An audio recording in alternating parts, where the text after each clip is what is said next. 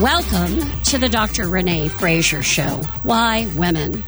We talk with other women who've been successful about ways they lead and succeed and provide advice to those of you who are listening. Today we're going to be talking about women who are driven to make change happen and to lead. You're going to hear from a commissioner on the Department of Water and Power and a woman who started a nonprofit to help with alternative care for cancer patients.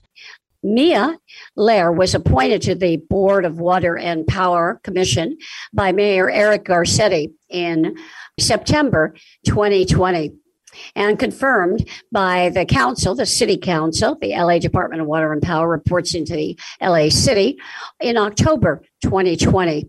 She is president and founder of Studio MLA. That's a landscape architecture firm, urban design, and planning practice dedicated to advocacy by design with a vision to improve quality of life through landscape. We're going to be talking to Mia about the purposeful way she guides her company and the impact she's had on the Department of Water and Power. Uh, Mia, before I introduce you, I've got to mention a few other wonderful things about you.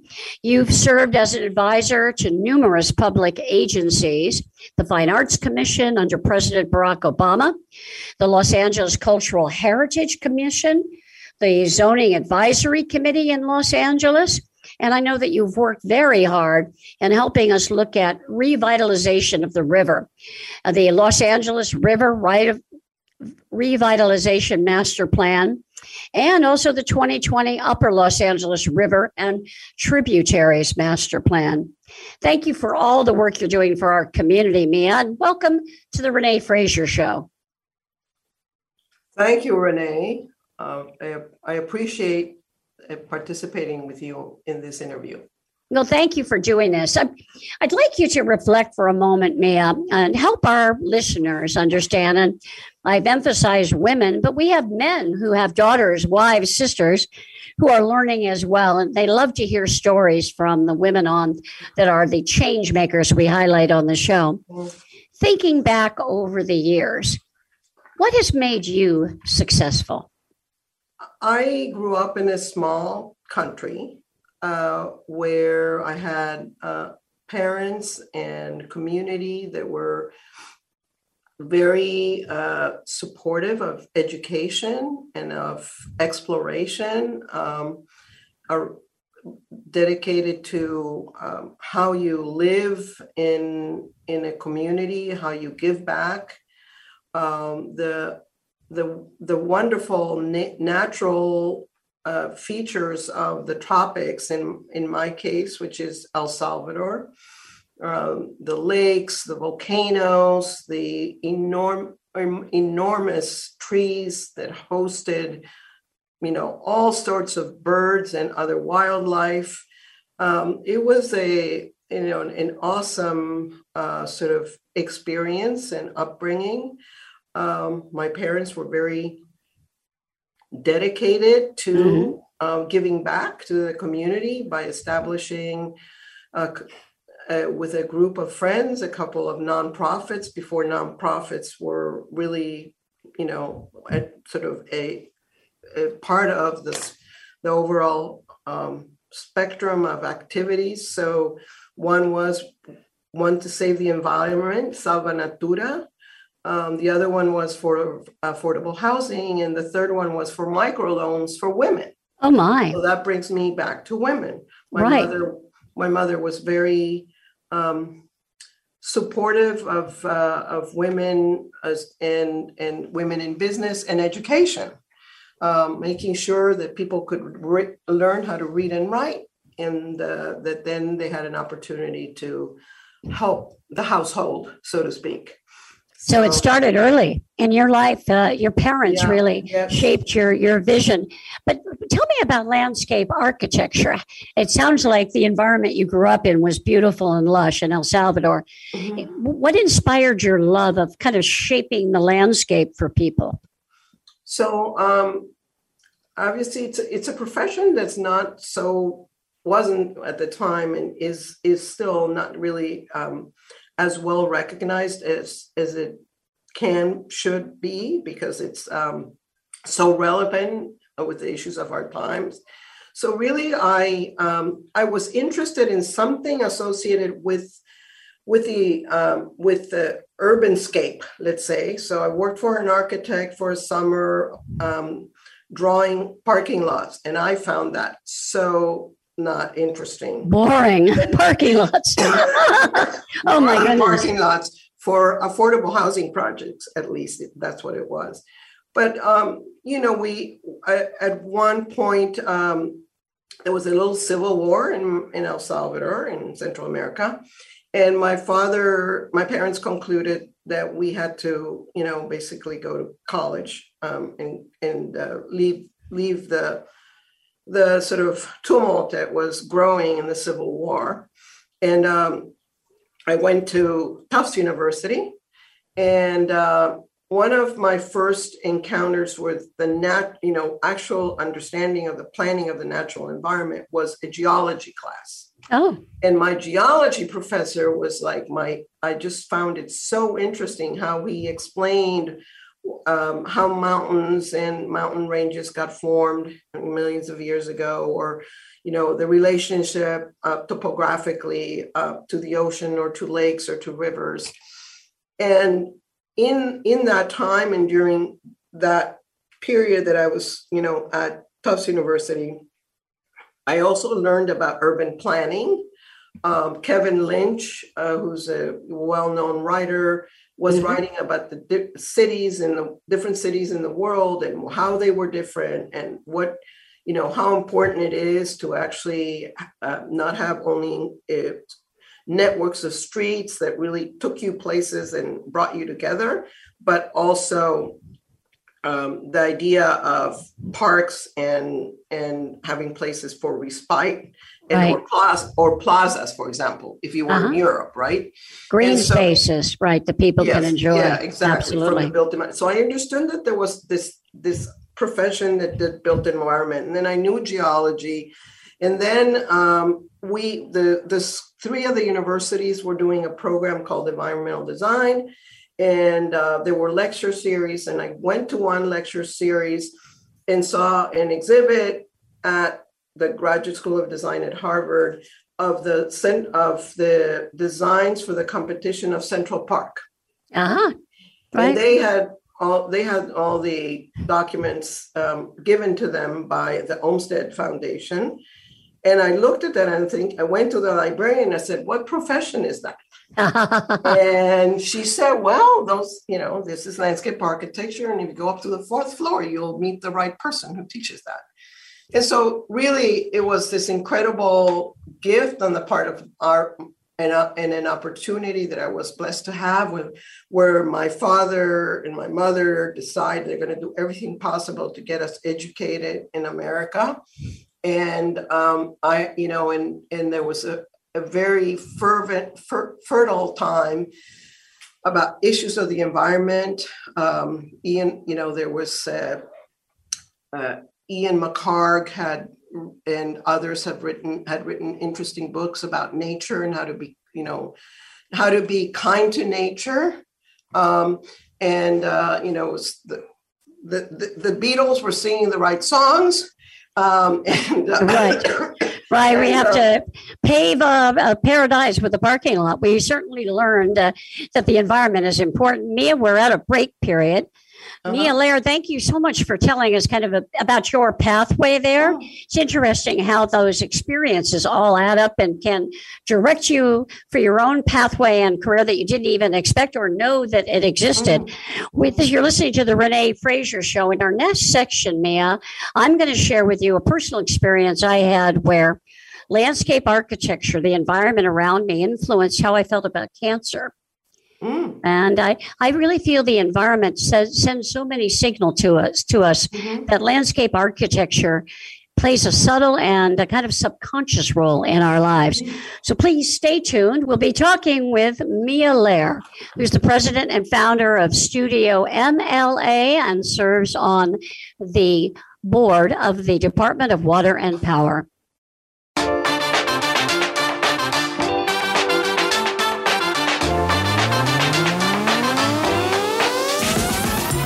Welcome back to the Renee Fraser Show. Why Women? We're talking with Mia Lehrer, who started her own company, Studio MLA, a landscape architecture and urban design firm that really fashions advocacy by design. And we'll talk more about that. Mia, we were talking about growing up and the experiences that contributed to you taking on this career and this path. And I clearly heard that your mother's work was a good reason why you give back and why you're purpose driven.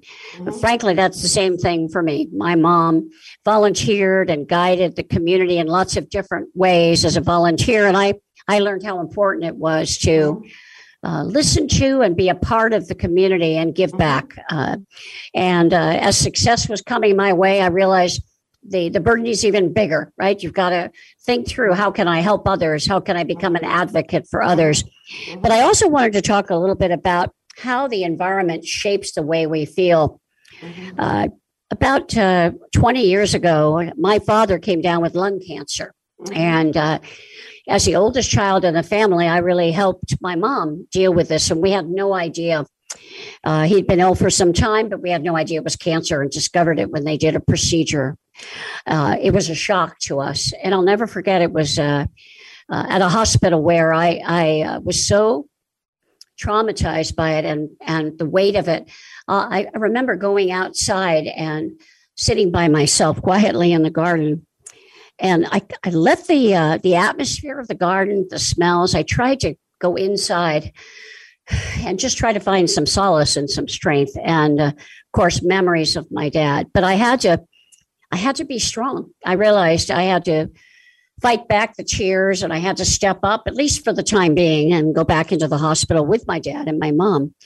And i attribute the environment to giving me some of that strength allowing me to go inside and kind of feel i was part of something bigger than myself. I, I don't know how to express it any better than that but can you relate to that uh, in the landscape work, work you do and the environments you create for people?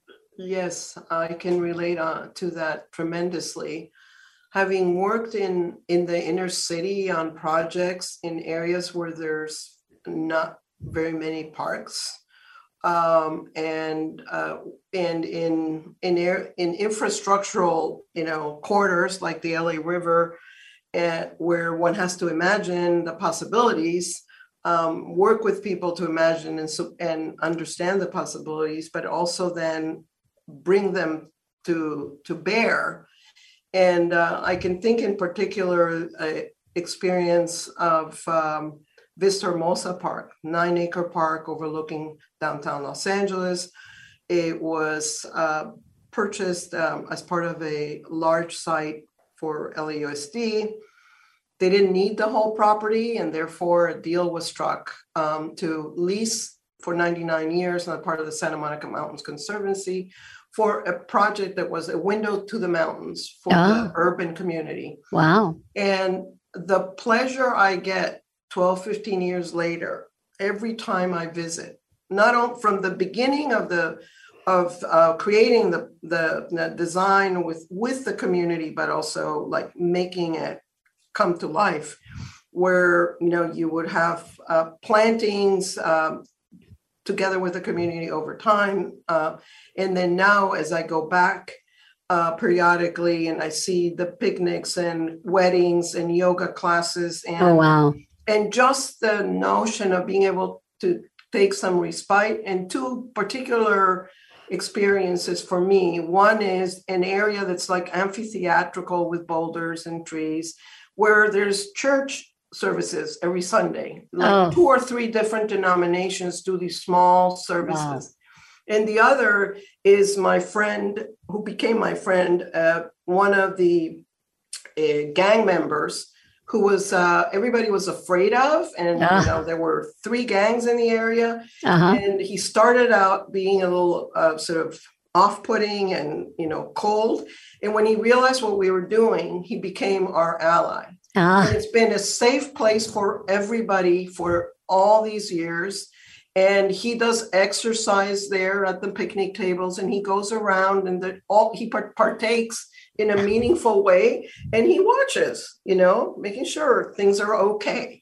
And just sitting there and watching people enjoy, but then also watching a a uh, a park grow, like the urban forest you planted actually grow and yes, and is so it's it's so first of all it I I still need those kinds of experiences, but it's particularly satisfying to to have been a part of the creation of of a space like that and I love that. people. Love that story. Once there was nothing, and now there's so much life and happiness happening Yes. in that environment, and you created that. That's a wonderful example, and I think we both know that that's what your life comes down to, right? What's the impact you've had on people's lives, and in this case, uh, so many positive things, and to bring together. You know, to, to engage with a gang member who now wants to protect it and sees it as part of his community. I love it.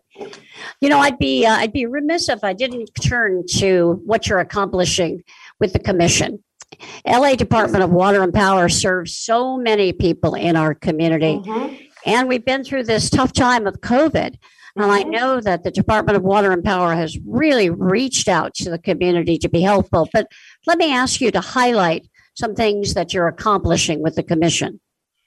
Well, you know, the commission uh, over the last couple, uh, two years has uh, finished some really important work um, associated with uh, uh, some, uh, uh, basically the LA 100 uh, study that they did um, and Operation Next. And some of the, some of the work is associated with ways of rationalizing and using uh, new, new thinking, but new technology for water and water conservation, and also power and power. You know, uh, basically using power in a in a in a way that's really uh, associated with resiliency and you know hopefully allowing us uh, to sort of succeed in in keeping the communities thriving in in the region and like so that. whether it's wind power or and you know sort of solar power and whether and what we do in the reclamation plants with the water and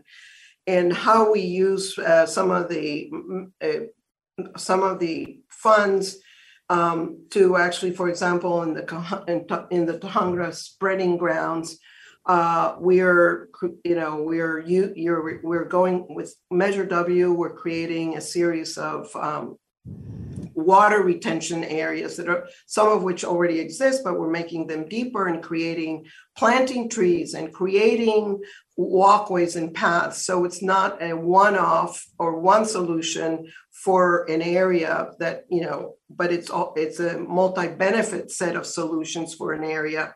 And we've been working with the city city plants, um, one of the city departments, to actually uh, work with them to offer trees to the community, uh, both fruit fruiting trees, but also shade trees, and really pushing forward the agenda of shade and how important shade is for pedestrians, for cyclists, for just keeping the temperature down, Right. uh, but also cleaning the air. I mean, Yes. they're they're our friends. They clean air. You know. Absolutely. And I can see what you've done is unfortunately there are many more trees in affluent areas than there are in underserved areas. So you're you're compensating for that. It sounds like Department of Water and Power is really showing both respect for the environment, the climate, and our communities in all the work that you're doing. Mhm. You know, we're going to have to wrap up soon. So I'd like to ask you if you could give us any piece of advice or comment on how you think women are making a difference when they lead organizations like the Department of Water and Power Commission. So um, I think that women bring a, a, a, a sense of compassion and, and maybe it's, you know, uh, maternal instinct uh, towards men and women. You know, there's just this instinct of, you know, trying to solve problems and be kind, uh, be kind to the earth. And, and yet, because we've been marginalized at times, um, eh, you know, you, you have to balance ambition in order to be able to be effective, right? Good point. Uh, You're right. As a leader, you have to be leader, ambitious. And, and so you have to measure yourself, I think, in a way that is you know you're still you're still coming across as a you know as a, a, a you're coming across as a professional who cares who who really wants to solve problems. And you developed a I th- you develop I think a sense of um, uh, uh, an approach at times that is um, very it is in no nonsense approach right? Right. It's like we just got to get it done. Get it done. Get, you yeah, got got to get it done. We we just have to do it. And and actually, it was um, for me. And and then there's a camaraderie. You're all women. Uh, you, share things in common, and there's a camaraderie that happens in a, on a board like this that can be very can make us more effect, effective. But I also think it's important to note that especially in my upbringing, and that was as much my father, if it was my mother, is you can do it. You can do it. And we're just expecting you to go as far as you think you can go. And however, you know, however you're going to do it, just persevere. So perseverance it. became, you know, the mantra. Just do it. Go there. Get it done. And I, I, think growing up in small countries where your parents are doing multiple things and people are very, um, you know, very industrious, um, it, it, it it makes a difference. It's like there was never like, no, that's not, no, that's not possible. Not not being able to get there is not not is is not a an option. It's not an option. It's I hear you. Option. You can I, do it. You've got it. I love that, Mia. Great mm-hmm. advice to our listeners. Mm-hmm. Uh, thank you so much, Mia Lehrer. This has been a fascinating interview. Mia is the president and founder of Studio MLA and serves on the LA Department of Water and Power Commission. If you're listening to the Renee Fraser Show as we've been talking with change makers, women who are leading and succeeding.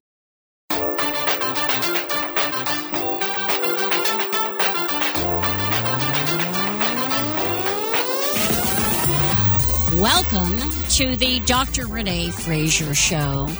This is our show called Why Women. I'm Dr. Renee Fraser, a social psychologist and advertising marketing person. I founded and run Fraser Communications, but my real passion is helping women, advocating for women, and helping women lead and succeed. So the Dr. Renee Fraser show is all about successful women and issues that women face in our daily lives.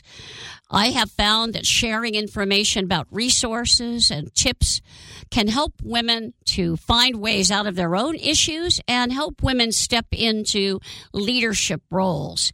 Often women wait for success before they decide to lead, and I think that's a mistake.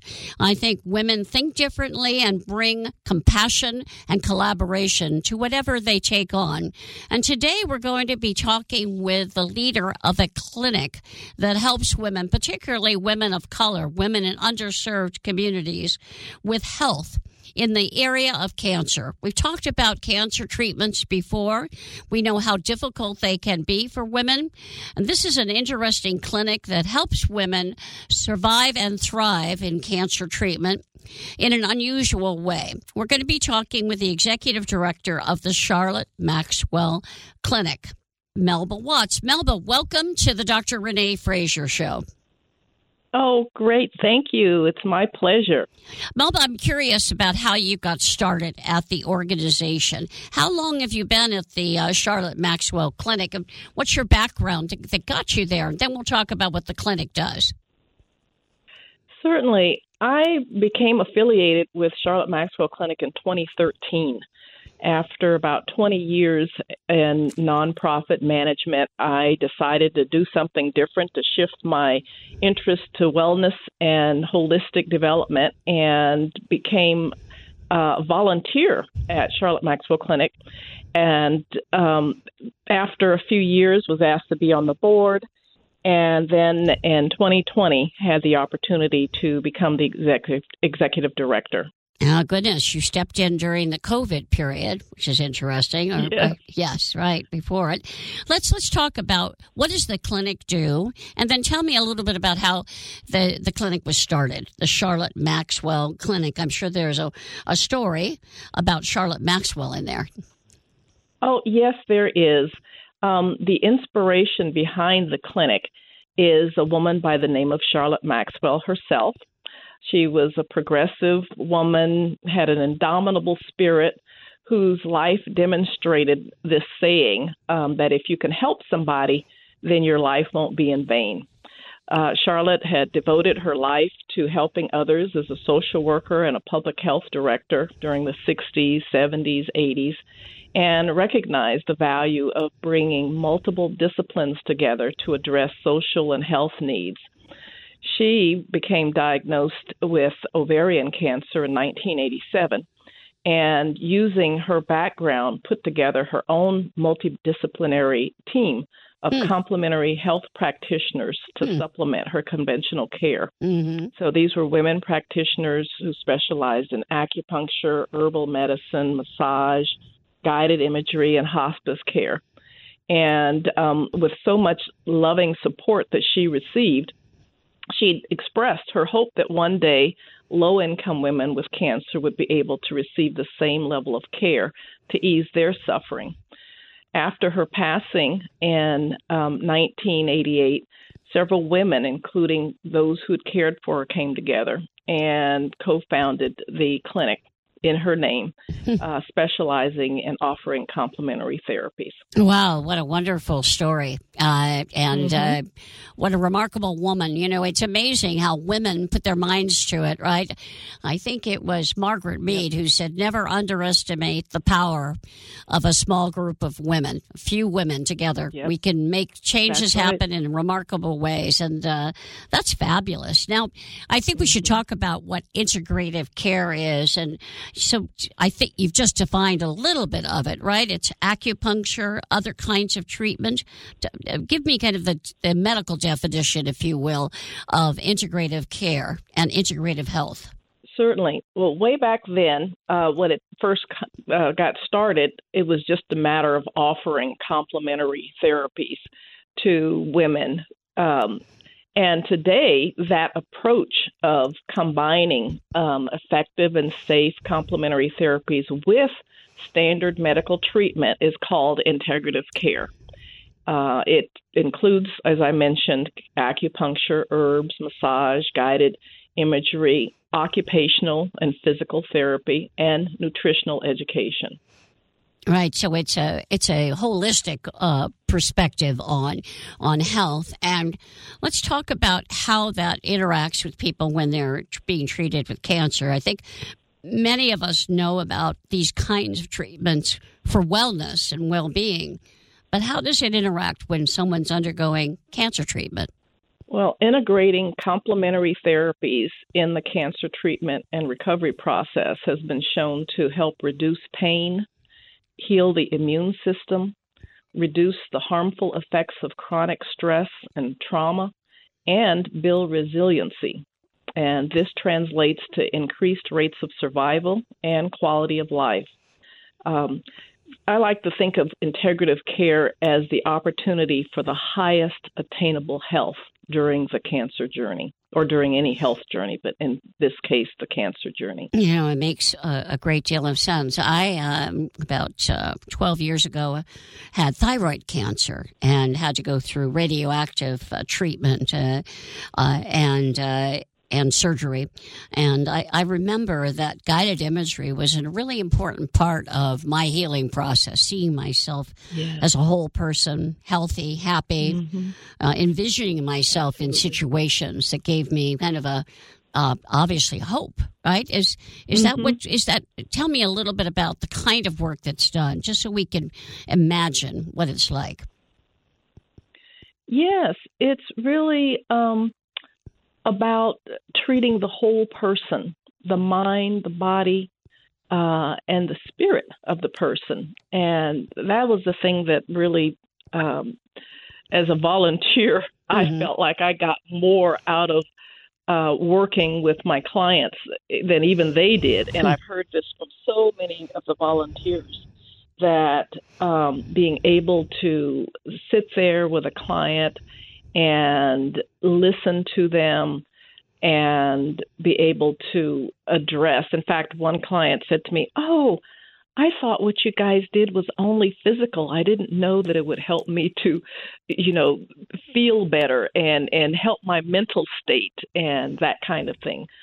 So it's really about um, being present uh, for the person. Right. Um, sometimes they don't want to be touched. Sometimes they there are other issues going on. Just because they have cancer doesn't mean that's the only thing that they're that's going on in their lives. True. Maybe they have family issues or other issues. Maybe they're afraid. And so it's an opportunity for them to um, share those feelings um, and have them addressed in a constructive and positive and effective way. Yeah, I think that's important. You know, being able to share your feelings and know that uh, someone's willing to listen is important. I know mm-hmm. that the focus of the clinic is also on low income women, right? And they already have limitations in terms of access to health care. Um, can you talk about why that is? We've talked about it on this show. My firm does outreach and education efforts uh, about health and for public health as well as for health uh, hospitals hospitals. So I'm familiar mm-hmm. with some of these issues, but I'd love to hear your perspective on it. You're, you're based in Oakland, is that right? Yes, we are. What do, um, what do you see, here. right, in terms of the mm-hmm. limitations or uh, uh, obstacles to getting access to health care for women? Well, um, certainly we know that there are disproportionate numbers of black, indigenous, and people of color living below the national poverty level. Mm-hmm. So, for example, um, living in areas where there's um, high pollution, uh, air or water pollution, and food deserts without access to healthy produce, in other neighborhoods where there's just a lot of stress. It's, it doesn't feel safe. And so these things, together with family histories, can uh, create the right environment, if you will, for cancer to to happen. Yes, and um, there's also just the underlying discrimination um, that reduces access to early detection and appropriate high quality treatment, including cancer care. Right. Depending on where you go, you may have different approaches. Different, you know, some may be more advanced, some may be older approaches. But then the other thing just has to do with having access to integrative care. Whereas standard care is covered by insurance and even uh, Medi Cal, complementary therapies are not. And so this would necessitate out of pocket expenses.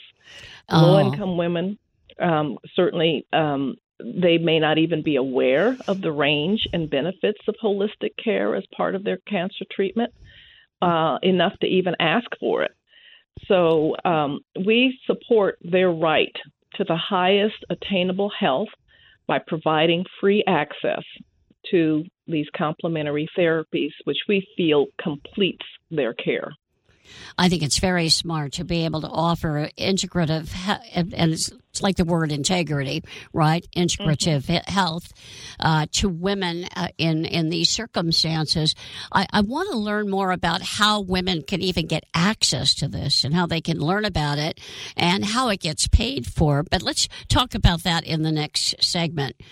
That you're listening to the Dr. Renee Fraser Show. We're talking about integrative health care, and that means holistic health care, something many of us know is important as we strive for wellness and to be our vital selves.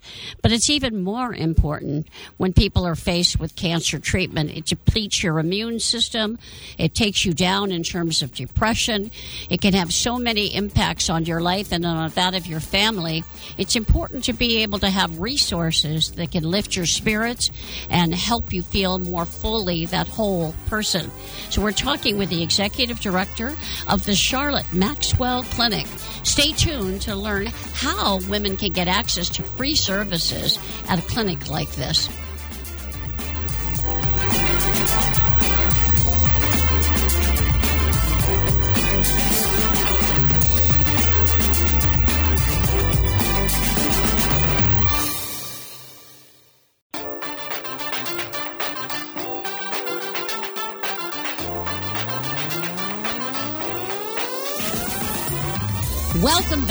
To the Dr. Renee Fraser Show. Why women? We're talking about health care for women in the holistic sense. And we're talking with Melbra Watts, who's the executive director of the Charlotte Maxwell Clinic. Melbra, we were just talking about the fact that uh, health care is is covered by Medi-Cal, so low income women get access to health care, although sometimes that access is limited, and we can talk more about some of the prejudgments or prejudice that affects the kind of care that women get. Before we do that, though, I'd like to talk more about holistic treatment that the the clinic offers. And you were telling me that Medi-Cal does not cover this kind of holistic treatment acupuncture, nutrition, etc. Tell me more about that. Yes, because um, Medi-Cal does not pay for complementary therapies, and there uh, for regular insurance there may be very limited um, coverage for occasional, you know, some uh, acupuncture, but beyond that, it is not paid for. It's part of that uh, health and wellness industry, a billion dollar industry mm-hmm. that people pay out of pocket for. That's expensive. That really can be very costly. Now, at your clinic, people get access and low income. How, how, how is this funded? So, we are funded through donations of people who understand what we do and um, care about you know the kind of services you know what we offer and um, that's basically it. So through grants, we also apply for grants. Oh, good so for individual you. donations. Good for you. Um, yeah. Foundations, grants. That's wonderful. No government. Wonderful. Mm-hmm. And you've been able to sustain it. I think that's terrific. You know, you mentioned, um, uh, we've talked a little bit about some of the care, acupuncture, uh, visioning, nutrition, right? And uh, tell me some stories of people who've been through the clinic and how they found wellness as a result of this. Love to hear some of the okay. stories. Yes, yes. Well, just to put it in context, what we do, it's really it's all about easing our clients' pain. So whether it's through massage, acupuncture, herbs, or whatever that modality it is that we offer, guided imagery, it's about trying to to ease their pain.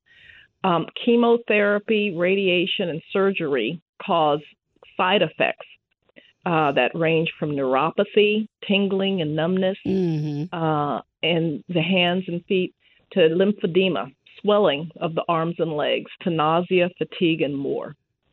So um, I'll tell you the story of one person, Pytria, who was diagnosed with breast cancer. And when she first arrived at, uh, at Charlotte Maxwell after having had a mastectomy and chemotherapy, she had this to report. When I re- arrived at Charlotte's, I felt as though I had been shell shocked, manhandled, and qu- was quite disillusioned. But once at Charlotte's, I found warmth and humanity that I hadn't felt in months. I'm very thankful for the referral to Charlotte's, the extremely caring customer service, individualized care, the convenience of weekend hours, and supplemental organic fruits and vegetables have been most helpful mm-hmm. and greatly appreciated. Mm. And Pytra is doing well after five years. Oh. Um, you know, a survivor of five after five years.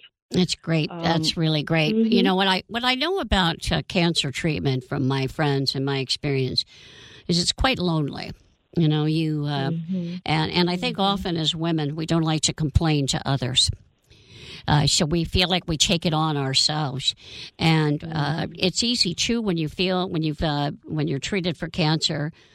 You almost feel like you've you're um, uh, you've been selected, you've been a victim, you you are sh- suffering, and I think in, in some cases, just having a person who will who will talk to you and hold your hand and says it's okay to feel bad is also part of it. Do you find that mm-hmm. that people just want to talk through their stories and maybe even the issues they're facing at home? Oh, absolutely, yes. Our um, appointments pre COVID had been 50 minutes. Now they're reduced down to 40 to 45 minutes just because we have to make sure that we're cleaning and all that kind of stuff. The, the clinic had uh, services, in person services, had been suspended uh, during COVID. And um, so we quickly put together an online Zoom wellness series. Yeah. Uh, we had our practitioners to uh, kind of adapt their modalities to be able to offer something um, initially to a group, later one on one. But um, that initial group, it was so interesting that as they came on, that and were able to see each other and converse. And of course, some of them were friends before, but just to be able to feel that sense of community and and we offered check-in for you know regular weekly check-ins for them so that they could just come and talk about what was going on and share some things and it's just so amazing that um, from week to week there could be a theme you know like this week's theme was dealing with the kids uh-huh. or, right, this, right. Uh, or the next week's theme was um, uh, whatever the pain that they were experiencing or Mhm. whatever that was. And so um, there was there definitely was a synergy there. And um, and so we now that we have reopened the clinic to in-person services, we are continuing our Zoom Wellness series so that the women can come together and and share with each other and, and know that they are not alone. Right. You're serving uh, as a connector, right? And creating Mm-hmm. connections for the women where they can share their stories and their resources. Uh, do the women who go through the clinic ever come back and volunteer? We have had a few people to do that. Um, I can't um, think of several off the top of my head, but I am aware that there have been a Good. few. Good. I'm And really glad. Even it- if they haven't been, even if they haven't been a client of the clinic, many of our volunteers um, have been touched by cancer. I can imagine. So, uh, uh, do Mm-hmm. people volunteer? The masseuse and the acupuncture are they paid staff, or are they people who volunteer to offer those services pro bono? No, they're they're all volunteers. Wow. we have we are very fortunate i think here in the bay area to have um, such a plethora of um, complementary health practitioners and um, and so they're you know they're high quality high level uh, certificated they're licensed and just out of their big heart um, they offer that compassion That's on a, volunteer basis. Wonderful. And, May and I ask skill, of course. how Mhm. uh, the of the people who volunteer are most of them women? Oh yes, they're all women. That's what I thought. It's a women's what I thought. clinic. It's a women's clinic, and all the professionals that come in and help are women as well. How many women come through the program in a typical year? Um, how many women visit the clinic as patients?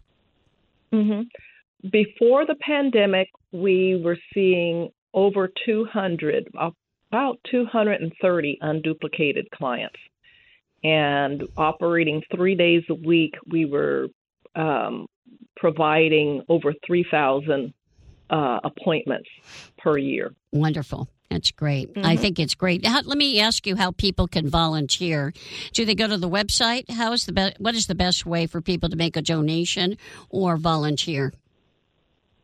Certainly. Yes, the best way is to go to our website, which is www.charlottemaxwell,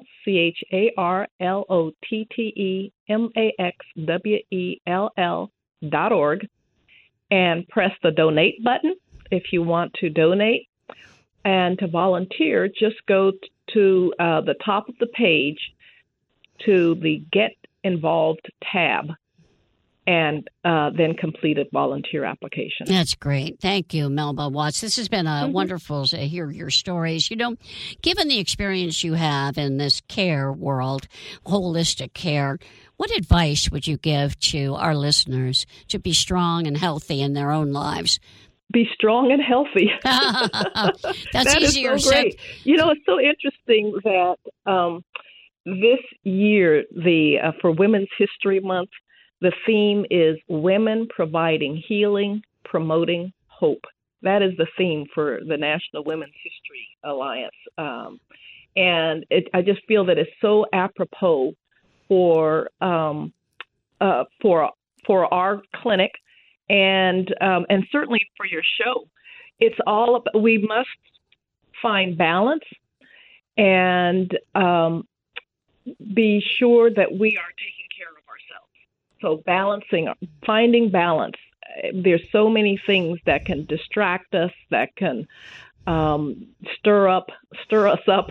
That's right. in different ways. And create Um, anxiety and stress. Absolutely. Exactly. And so the key thing using, you know, things like meditation or qigong or you know, getting a massage or whatever that might be for you. Some for some it's just getting out there in nature. A lot of times we're prescribing get outside in nature. You know, what is what is that calm what is that calm feeling that you're experiencing right now? What does that remind you of? right. Being able to create that in your own mind. Water. Right. Go to the water hmm if it reminds you of the uh, the forest or the mountains, go go out there. There's so much that is there for us Absorb, to absorb that. um, I totally get it. ourselves. You know, the other thing I'm Mm-hmm. he- hearing from you, Melbra, is having purpose in your life.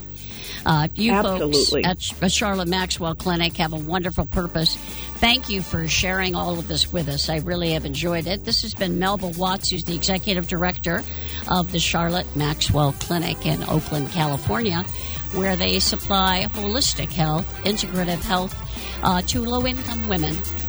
You're listening to the Dr. Renee Fraser Show. This is Renee Fraser. I'm a social psychologist as well as an advertising person. My firm, Fraser Communications, does health messaging and automotive messaging and product messaging and advertising uh, throughout the United States. You can find out more about us at FraserCommunications.com. As an advocate for women, I am excited about this show, the Dr. Renee Fraser Show, Why Women, as we highlight strong women and ways to lead and succeed. Thank you for listening. You can find our shows at the FraserCommunications.com website. Have a wonderful week ahead. Stay healthy, find purpose in your life. And as Melbra Watts said, take in nature, be a part of the life that surrounds you, and enjoy.